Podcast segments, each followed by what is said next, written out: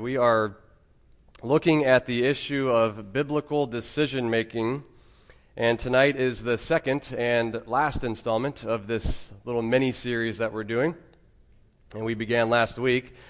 I mentioned to you last Sunday evening why I have such a pastoral burden to teach on this topic, uh, not only because of it's just a tremendously practical topic with the abundance of decisions that we face every day as believers.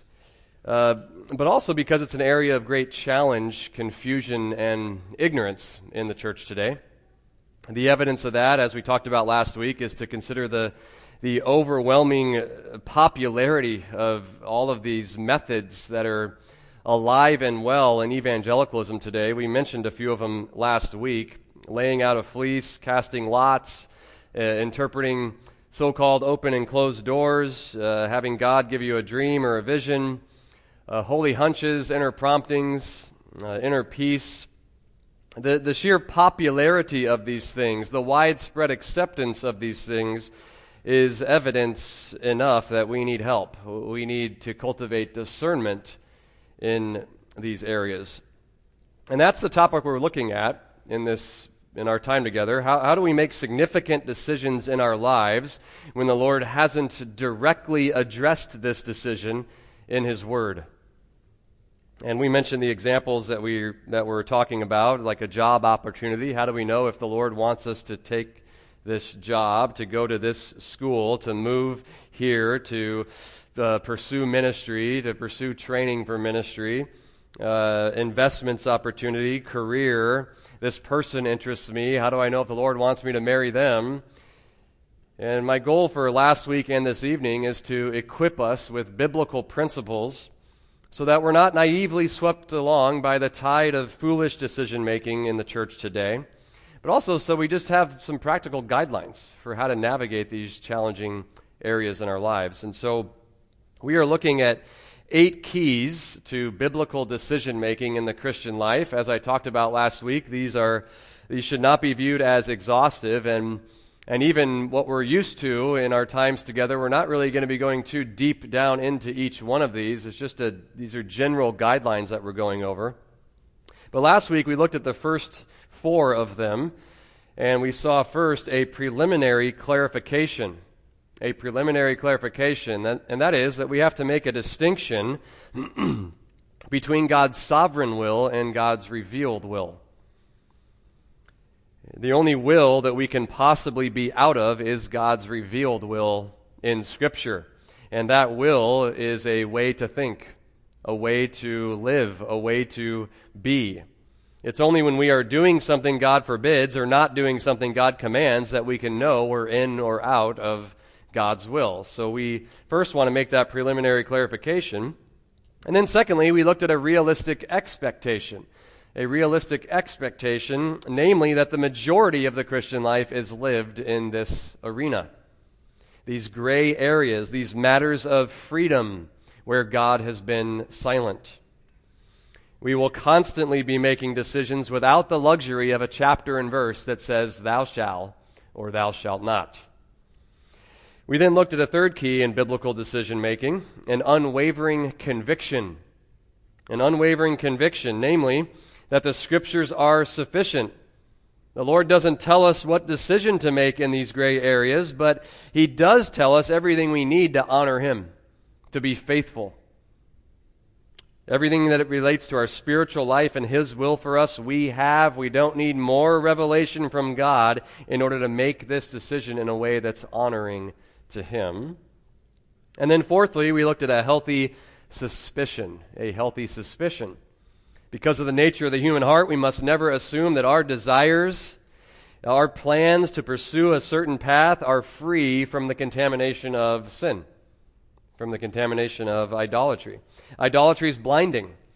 You know, we may think we're seeing clearly, we think we're being objective, but if our heart is set on something other than Christ and His priorities for us, it will exercise inescapable influence to one degree or another. And so we concluded our time last week by asking this question All right, well, how can I guard myself from myself in these decisions? How can I put into practice this healthy, this appropriate suspicion of my own desires, knowing my own, my own sinful heart? How can I do this to the best of my ability and make sure that I'm making this decision free from the contamination of idolatrous desires? Well, that brings us this evening to a fifth key in biblical decision making a godly prioritization. A godly prioritization. In other words, our practical decisions should flow out of a biblical value system. And that language is straight out of Kirk Youngblood's book, Free to Be Wise, a biblical value system. The Lord does not tell us what to do in these areas of Christian freedom and decision making, but He does reveal what His priorities are for us as believers. These biblical priorities won't necessarily make the decision obvious for us, but they will largely shape and influence how we make the decision and why we make it. What's the greatest value in the Bible? The highest priority in the Bible is God's glory. And that is to be our highest value as well. 1 Corinthians 10:31 So whether you eat or drink or whatever you do, whatever decision you have to make, do all to the glory of God. Matthew 6:33, we get our priority stated explicitly. But seek first his kingdom and his righteousness, and all these things will be added to you. Jesus teaches his followers you're to have a primary agenda in life. And this primary agenda must take precedence in our decision making. So, broadly speaking, when it comes to these decisions we face in the Christian life, we can put, the, put it broadly under this banner that does this decision line up with God's priorities for me? To glorify God, to seek first His kingdom and His righteousness. And you say, well, what does that look like practically? Let's flush that out a little bit. Well, pastor and author Jerry Wragg has written a short document. You're probably familiar with it, at least some of you will be.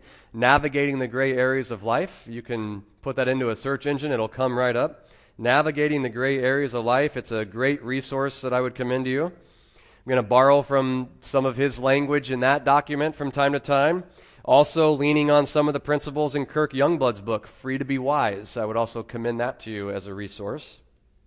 But let's get practical for a moment and consider how do we apply a biblical value system to our decision making in the Christian life? What are some biblical priorities that should govern these decisions that we have to make? Well, personal godliness, right? Spiritual growth, our sanctification. We know the scriptures put a premium on our sanctification. A couple of passages for you just by way of reference. Philippians 2:12, work out your salvation with fear and trembling. 1 Timothy 4, verse 7 says that we are to structure our lives, discipline our lives for the purpose of godliness. So, just a couple of examples of the multitude of, of direct, explicit commands with regard to our personal growth in godliness.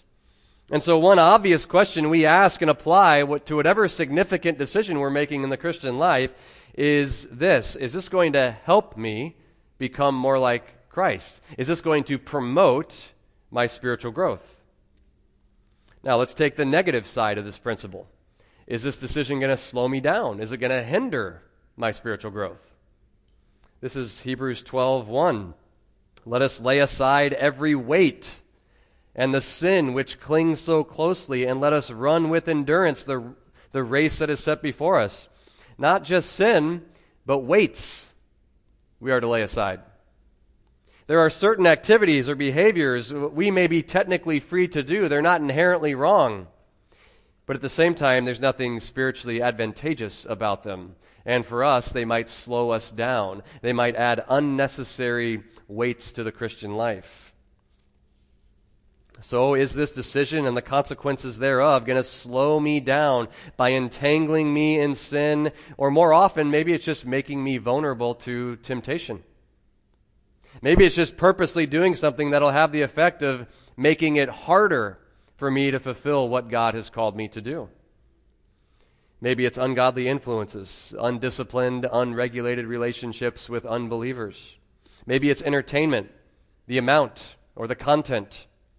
Maybe it's taking a, a higher paying job than necessary because one's heart is set on finances and, uh, and the heart loves money. So you take that job requiring many more hours and then it makes it more difficult for you to pursue the things that God has called you to. As I've heard it said, your money, your resources, your time, your energy, your passion flows most effortlessly toward your heart's greatest love. What does your life revolve around? Another biblical value or priority that should be driving our decision making family, marriage.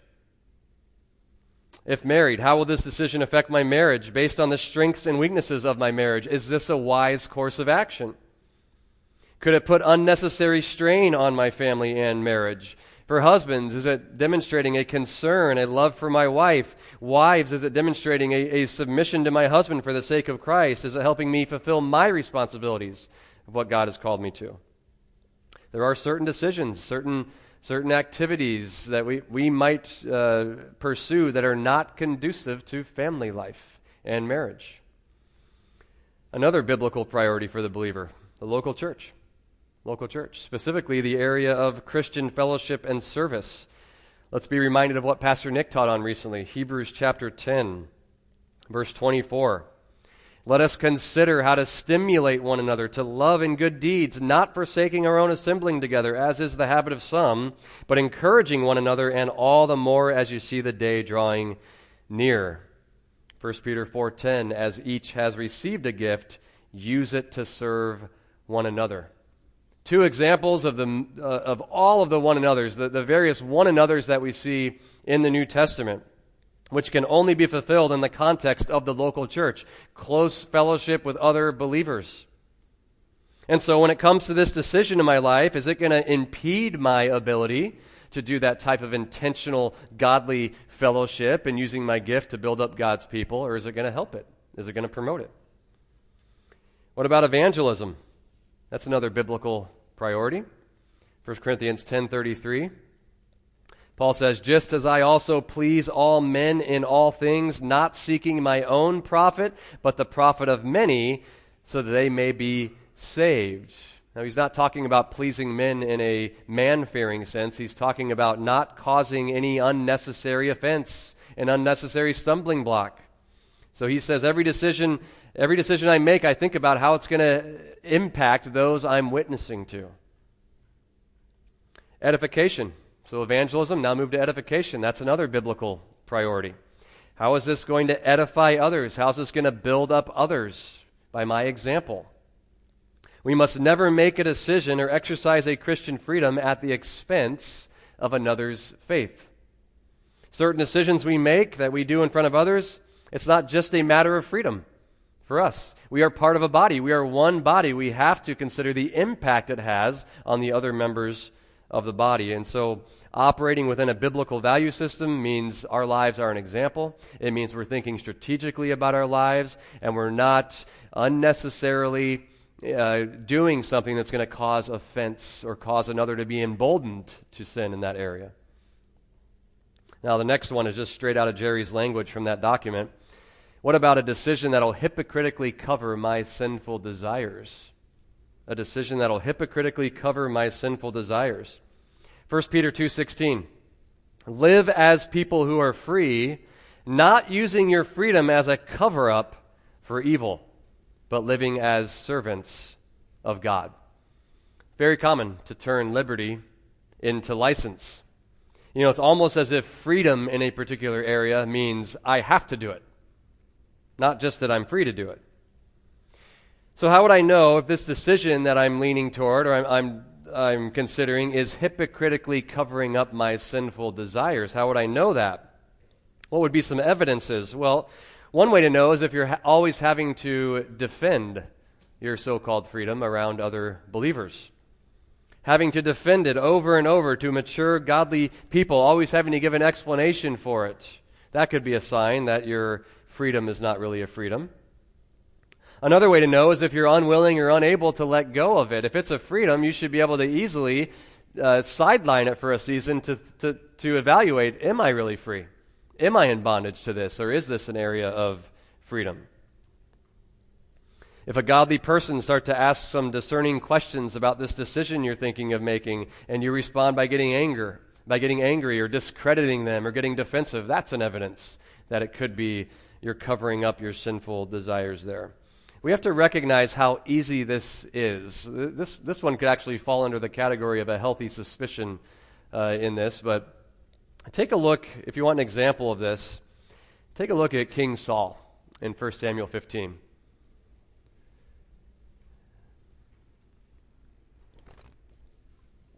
First Samuel 15, verse 3. Samuel speaking on behalf of the Lord to Saul. Now go and strike Amalek and utterly destroy all that he has, and do not spare him, but put to death both man and woman, child and infant, ox and sheep, camel and donkey. There's the command of the Lord. No living thing should be spared. There's God's will. Skip down to verse 7. So Saul defeated the Amalekites from Havilah as you go to Shur, which is east of Egypt. He captured Agag, the king of the Amalekites, alive and utterly destroyed all the people with the edge of the sword. Now, notice verse 9. But Saul and the people spared Agag. Who did? Saul and the people. Remember that. Saul and the people spared Agag.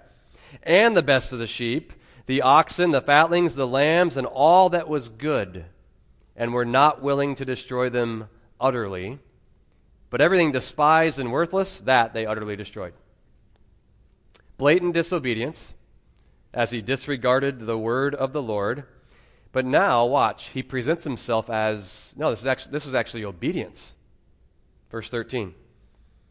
Samuel came to Saul, and Saul said to him, Blessed are you of the Lord. I have carried out the command of the Lord. Look at that. But Samuel said, What then is this bleating of the sheep in my ears and the lowing of the oxen which I hear? If you obeyed the command, which was very clear, Saul, what are all these animals doing here? Verse 15 Saul said, They have brought them from the Amalekites, for the people spared the best of the sheep and oxen to sacrifice to the Lord your God. But the rest we have utterly destroyed. Now, he leaves himself out that time. Deflection, blame shifting. It was the people who did this. He conveniently excuses himself.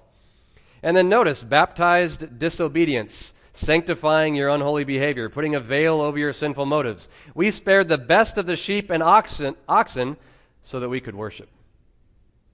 It's all for the Lord. Modern day version, yeah, I go to the casino and gamble, but if I win, I'll give it to missions.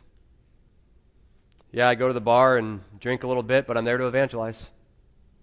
You're just baptizing sinful motives. That's what Saul's doing here. Verse 19 Samuel confronts him. Why then did you not obey the voice of the Lord, but rushed upon the spoil and did what was evil in the sight of the Lord? Notice this contrast. You have one person, Saul. This is obedience, and we're going to sacrifice to the Lord. This is totally acceptable. Another person, Samuel, disobedience, evil in the sight of the Lord. Two perspectives. Why? Verse 20. Then Saul said to Samuel, I did obey the voice of the Lord and went on the mission on which the Lord sent me, and I brought back Agag, the king of Amalek, and have utterly destroyed the Amalekites. But the people took some of the spoil sheep and oxen, the choicest of the things devoted to destruction, to sacrifice to the Lord your God at Gilgal. Deflection, unwillingness to take ownership as a leader. I'm holy, I did well. The people, they're the ones you should be talking to. Verse 22. Samuel said, Has the Lord as much delight in burnt offerings and sacrifices as in obeying the voice of the Lord? Behold, to obey is better than sacrifice, and to heed than the fat of rams. For rebellion is as the sin of divination, and insubordination is as iniquity and idolatry. Look at that connection Samuel makes there. Saul, something's got control of your heart instead of the Lord. You're worshiping something instead of the Lord. This is idolatry. Because you have rejected the word of the Lord, he has also rejected you from being king. And now notice verse 24. Then Saul said to Samuel, Now he comes clean. I have sinned. I have indeed transgressed the command of the Lord and your words, And now he gets to the idol because I feared the people and listened to their voice. The point is, in the name of worship, in the name of, we're going to sacrifice, this is used for ministry. In the name of obedience, Saul was actually putting a veil over his man fearing heart. He was ruled by idolatry, even though there he was saying, I'm doing something noble. And so, when it comes to our decisions, we should be considering this idea Am I making this decision in the name of Christian freedom when in fact I'm hypocritically covering over an evil desire? Let's move on to the next biblical priority the wise counsel of godly people. The wise counsel of, of godly people. The scriptures clearly put a value on this. Just a couple of proverbs to bring to your attention. Proverbs 12 15. The way of a fool is right in his own eyes, but a wise man is he who listens to counsel. Proverbs 13:10 Through insolence comes nothing but strife, but wisdom is with those who receive counsel. J.I. Packer said, It is a sign of conceit and immaturity to ignore advice in major decisions. Another author writes, Godly counsel provides a check and balance against our natural tendency to be biased in our perspectives. It's a crucial step in any significant decision that we make as believers. This is, of course, assuming we're going to godly, mature people. One caution with this principle, however, is that we shouldn't assume just because godly, mature people validate the decision or say, yeah, it's wise, we shouldn't assume God is revealing his will through their counsel to us. In other words, we're still responsible for the decision we make, no matter how much counsel we've received affirming it. So, this principle, like the others, it can't be the only principle. It's one of many that reveals where we put a priority where the Bible puts it. Let's move on to the, another one the maintaining of a clean conscience. Maintaining of a clean conscience. That's a biblical priority. Romans 14:23 Whatever is not from faith is sin. Now in context of Romans 14, that's a statement indicating we should never make a decision or engage in any area of so-called freedom where we have doubts about whether the Lord is pleased with it. Now, to clarify, just because our conscience is clean is not a license to pursue it. But if our conscience is not clean, that means automatically we don't move forward. I'll quote Jerry here from his document. Every believer should be submitting every day to the lordship of Jesus Christ. However, not everyone agrees on just what the Lord wants, and he's talking about these gray areas. Some are convinced in their conscience that something is wrong. Others have a freedom of conscience to do that same thing. We must ask ourselves, for me personally, is this something the Lord would be pleased with? If we have any doubts, we should not do it. If you believe that the Lord's will for your life would not be violated, you're free to proceed. Romans 14, 5. He continues, though, but be careful here. Paul warns us to be completely free from doubts. In other words, we should not be involved in some gray activity without having sought counsel, studied God's word, prayed, scrutinized all possible pros and cons before proceeding. If important issues are bypassed and the conscience is violated, the result is sin. Romans 14:23. So maintaining this pure and clean conscience is a biblical priority. Sometimes an option, a decision that we're considering, is ruled out by considering this principle alone. If there's uncertainty in your heart, if you're not sure if the Lord is pleased with it, you got clarity for the time being. On the other hand, if I've got a clean conscience and I believe the Lord is pleased with this, now I just move on to the next principles and I continue to work my way through these wisdom principles. So that's just examples. Those are examples of biblical priorities, not an exhaustive list. We could add many more, but just an example of the types of things that we want to apply to our significant decision making in the Christian life. And you might hear this and think to yourself, every time I have a decision, I've got to go through this? Uh every time I come to a fork in the road that the scriptures don't directly address, I've, I've got to go through a process like this? Well, not necessarily, but I'll clarify that in a moment. Before I do, you can certainly appreciate why all those faulty methods are so popular after we've gone through this. Why is that? They're just easy. They don't require any spiritual effort, any faith, any wisdom, or critical thought. It's just easier to go on an inner prompting. It's just easier to go on this holy hunch to divinize my feelings and assume God's speaking to me. I can skip all of this and just move forward.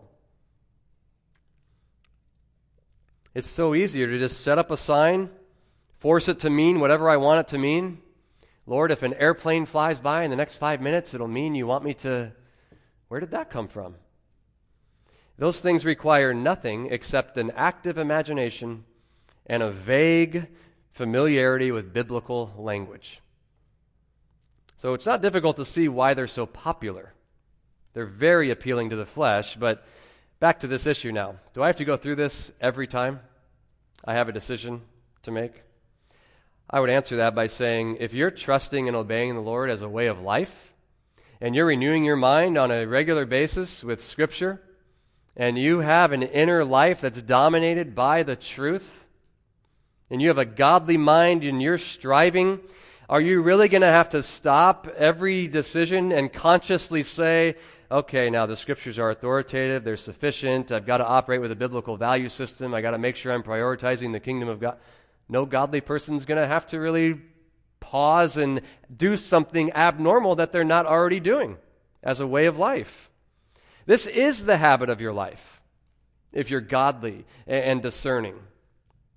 A godly, mature person is going to have this higher degree of discernment than the person who isn't practicing these things. And that higher degree of discernment, what does that do? It enables you to move that much more efficiently through these decisions that you have to make. So, all that to say, this godly prioritization, it shouldn't be abnormal in principle. I understand the specifics we get more and more refined and equipped with, but this way of thinking and way of living, that is what it means to be a Christian. Well, that brings us to a sixth key in biblical decision making a liberating obligation. A liberating obligation. Author Ken Davis writes this Despite our God given ability to reason, we sometimes wish the Bible would reason for us, relieving us of the responsibility of making personal decisions. You know, as we just mentioned a few minutes ago, that idea is certainly behind a lot of what's practiced today. Uh, I don't want to be responsible and apply wisdom and faith to this decision, so I'm just going to allow God to make this decision for me through one of those methods that we've talked about. And then what happens? I get the, boast, the, the best of both worlds, don't I? One, I don't have to do anything requiring any spiritual effort. And two, if the decision blows up in my face, God gets the blame, not me. I was just following his leading. It's the best of both worlds. Well, the scriptures don't give us that luxury. We are expected to be operating in wisdom. We are commanded to seek wisdom and to be applying it to our lives. If you want a reference, just read the entire book of Proverbs for that. I'll give you one in the New Testament though, Ephesians 5:15. Therefore, be careful how you walk, not as unwise men, but as wise. What does it mean to be wise? Stuart Scott defines wisdom this way knowledge of God's word practically applied to a holy end. I like that definition. Knowledge of God's word practically applied to a holy end. A.W. Tozer defined it this way sanctified common sense. Sanctified common sense. This is the obligation we have when it comes to these decisions. But I entitled this a liberating obligation. Why is it liberating? Well, because these are areas of Christian freedom. Freedom doesn't mean we can act however we want with no other considerations. It just means that the issue or decision God hasn't spoken directly to. When the Lord is concerned about a specific way of thinking or living, he gives a direct and explicit command do this, don't do this. When we don't have those explicit commands, what's the Lord concerned with? Our manner of doing them, our motive for doing them. And hence, we are free to be wise, in the language of Kirk Youngblood's book. We are free to make the decision knowing I can't be out of God's will unless I violate something in His Word, but it's not a freedom without responsibility. Now, let me illustrate what I mean by this. This is an example I'm paraphrasing out of the book that I just mentioned, but there's an idea today that there is this specific path, and only that specific path for your life. And that path is represented by hundreds of little dots, uh, representing decisions and milestones in your life. And you've got to move from dot to dot, one thing to the next in your life, connecting the dots that God has prepared for you in advance to connect. And as you do that, you're moving in, in His will. Practically speaking, it means there's one man or one woman for you to marry. Don't mess it up. There's one house to buy, there's one car, one career, one school, one this, one that. You've got to go through life with extreme caution, trying to connect the dots as God would have you, because what happens if you miss one of those dots? The entire trajectory of your life gets thrown off. And that's why you hear people saying today, I'm out of God's will right now. Why? Are you violating Scripture? No, I, I made this foolish decision 10 years ago and I haven't recovered yet. That's, that's what they're talking about. They're no longer in God's will in their mind. What torture to live life like that? What torture? As soon as you think, well, maybe this is the right house to buy, maybe this is the right spouse to pursue, maybe this is the right job, you're, you're plunged into a paralyzing fear. Well, what if there's a better one around the corner? What if there's a different dot I'm supposed to pursue? So, why is this liberating obligation a better route? Well, not only because it's biblical, but also because you can't mess up your life. You can't mess it up. It's freeing, it's liberating, because as long as you're operating in wisdom, as long as you're seeking first the kingdom of God and His righteousness, striving to glorify God, you're free. You're free. Free to use your sanctified common sense, free to be wise. Now, do we see examples of this in Scripture? After all, we are calling this biblical decision making. So, is this biblical? Well, that brings us to the seventh key in biblical decision making a discerning imitation. A discerning imitation. And here we're just going to look at examples of individuals in the scriptures operating with this liberating obligation, this freedom to make whatever decision they deem to be best given their circumstances and what they knew. Look at Acts 6, verse 1 for the first example. Acts 6 1.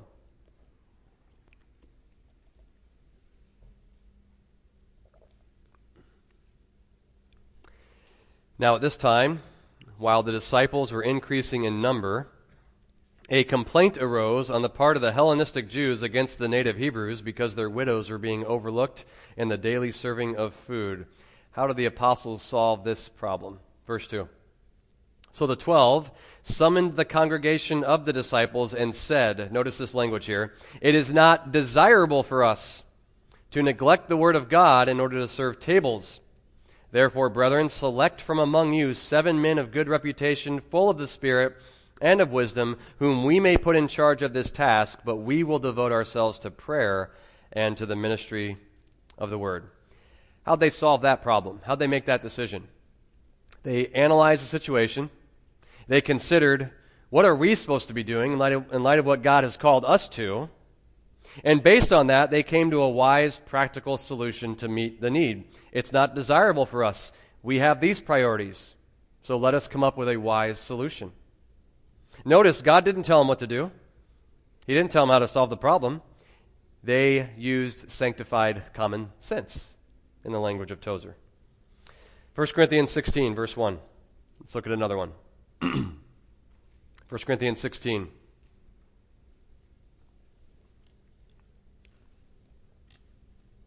Now, concerning the collection for the saints, as I directed the churches of Galatia, so do you also. On the first day of every week, each one of you is to put aside and save as he may prosper, so that no collections be made when I come.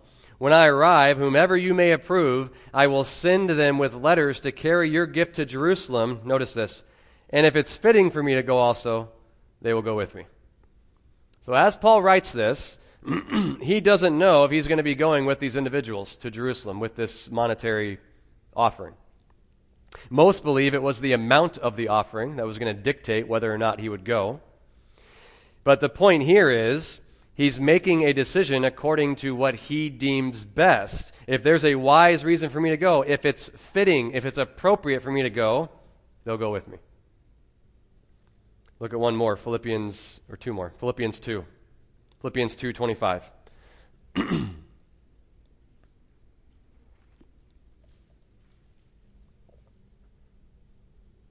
Philippians 2:25, but I thought it necessary. I thought it necessary to send to you Epaphroditus, my brother and fellow worker and fellow soldier, who was also your messenger and minister to my need, because he was longing for you all and was distressed because you heard he was sick. Now, this is an area of freedom for Paul. It would not have been wrong for Paul to keep Epaphroditus with him, and it would not have been wrong for him to send Epaphroditus to them.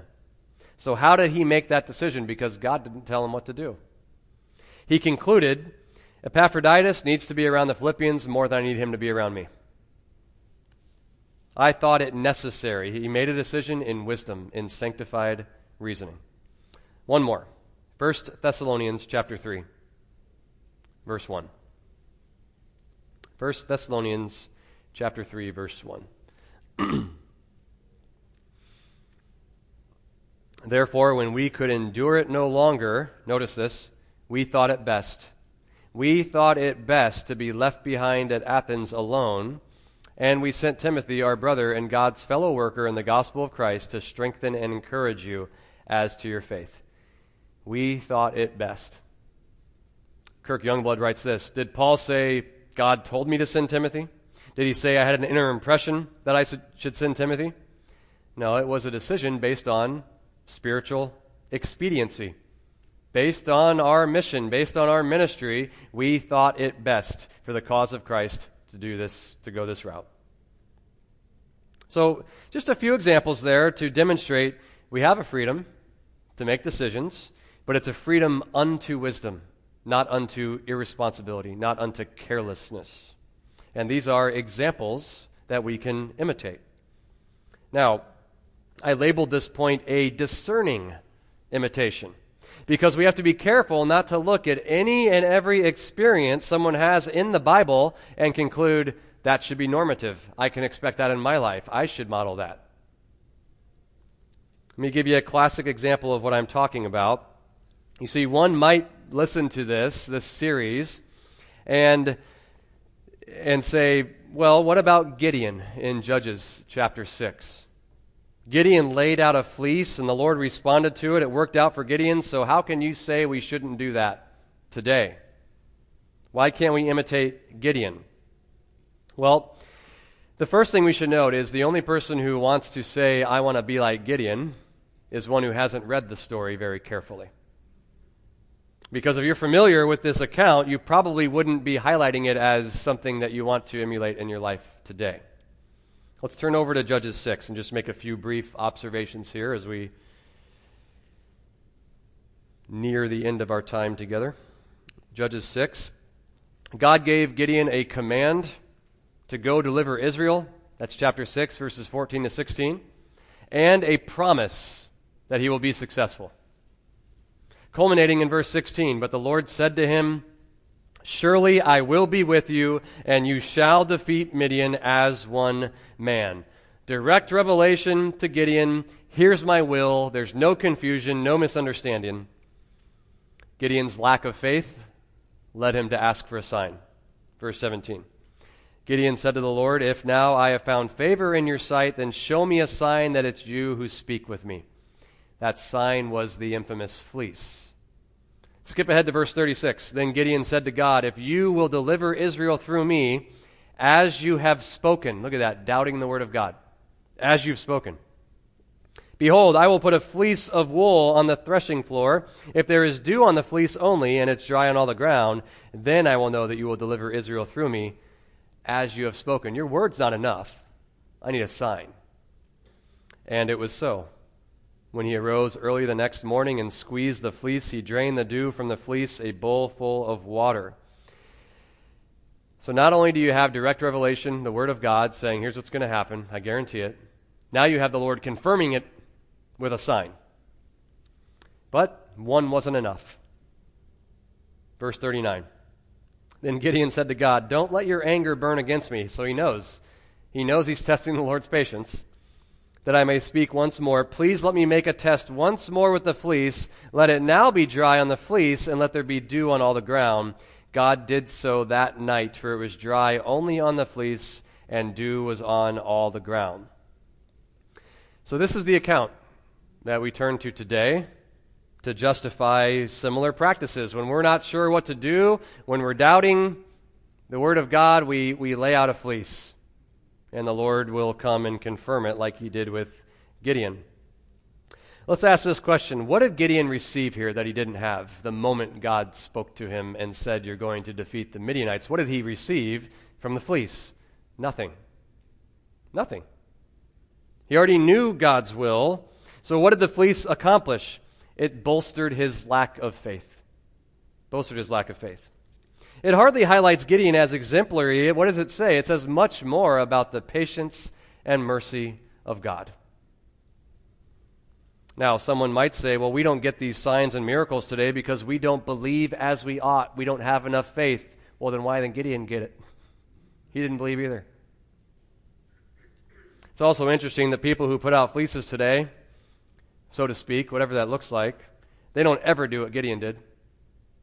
Gideon asked for a real miracle that could only be explained due to the supernatural working of God. Believers today, our fleeces are things that are going to happen regardless of divine intervention. Have you noticed that? Like the phone ringing. Lord, if the phone rings in the next five minutes, I'll know you want me to. Those are our fleeces. Things that are going to happen anyway, things we know are going to happen, so that we can justify what we want to do. And so, when it comes to this principle of a discerning imitation, we've got to know the difference between a passage that is teaching a principle that is normative, that we can imitate, and a passage that is merely detailing the experience of someone, but it's not the point of the passage to teach us how to make a decision or how to hear from God as is the case with Gideon. All right, an eighth and final key in biblical decision making a resolute submission. A resolute submission. This is the idea of submitting in advance to the Lord's sovereign will. We can do everything we're supposed to do. We can prioritize exactly what we should. We can exercise wisdom to the best of our ability. We can be informed, careful, prayerful, responsible, but we are operating with this mindset. That's no guarantee that things are going to turn out the way I foresee them. So, this principle is speaking to the issue of our trust, our confidence when we have to make these significant life decisions. As I was thinking about this, it's similar to a sermon. Right? A preacher labors in the biblical text for hours on end. He studies, he draws conclusions, he weighs his conclusions against the conclusions of others. He carefully thinks through an outline, he thinks through how to deliver it clearly. But his trust and confidence can't be in any of those things. His trust has to be in the Lord's sovereign prerogative to use his efforts to accomplish his will, his results. And the same is true with our decision making. We labor to be wise, we exhaust all avenues of wisdom and then we move forward in faith as we submit ourselves to the Lord's sovereign will, come what may. Proverbs 16, verse 9. The mind of man plans his way, but the Lord directs his steps. We pursue our goals, we chart our course, but we recognize the Lord's plan will be fulfilled. Let's, let's end by going to James 4, just for one final passage on this. Probably the clearest passage that we see this this idea here. James 4:13. James 4:13 Come now you who say today or tomorrow we will go to such and such a city and spend a year there and engage in business and make a profit yet you do not know what your life will be like tomorrow. You're just a vapor that appears for a little while and then vanishes vanishes away. Instead you ought to say if the Lord wills we will live and also do this or that. James is not rebuking them for planning, for trying to be successful, for strategizing. All of these things were not the issue. The issue was they were done with a spirit of presumption, godless planning. It's a rebuke of an arrogant, self sufficient planning which doesn't acknowledge God or, or, His sovereignty, assuming my plans will succeed. As long as I have the right formula, as long as I've done everything I can do, I'm going to get my achieved result. And James is saying, You don't even know if you're going to be alive tomorrow. So don't put your trust in your wisdom, which leads to presumption. Put your trust in the Lord's sovereignty if the Lord wills, this or that will happen. So I thought this would be a good one to end on because we need to recognize, even when we've done everything we're called to do, we humbly submit ourselves to God's sovereign plan, knowing that His way, His path, is always better, always wiser than ours. So, eight keys to biblical decision making as we wrap up tonight. A preliminary clarification, just in case you didn't jot them down or you want me to repeat them. A realistic expectation an unwavering conviction, a healthy suspicion, a godly prioritization, a liberating obligation, a discerning imitation, and a resolute submission. Well, it's my prayer that these are going to be helpful guardrails for us in the significant decisions that we face. Let's close in prayer together. Father, thank you for these truths. Thank you for your sufficient and clear word and how it is a precious light for us amidst the challenges of our circumstances and the darkness of this world. And we thank you for our times together on Sunday evenings as we prepare to take a break now for a few months. We're so thankful for those here who chose to make Sunday evenings a priority. And I ask that you'd bless them and put strength in their striving as they develop convictions in these areas and strive to put them into practice. And we ask, Lord, as is our prayer every time we come together, that you would cause us to grow in the grace and knowledge of our Lord and Savior, Jesus Christ, that we would bring him much glory in our lives. And it's in his name we pray. Amen.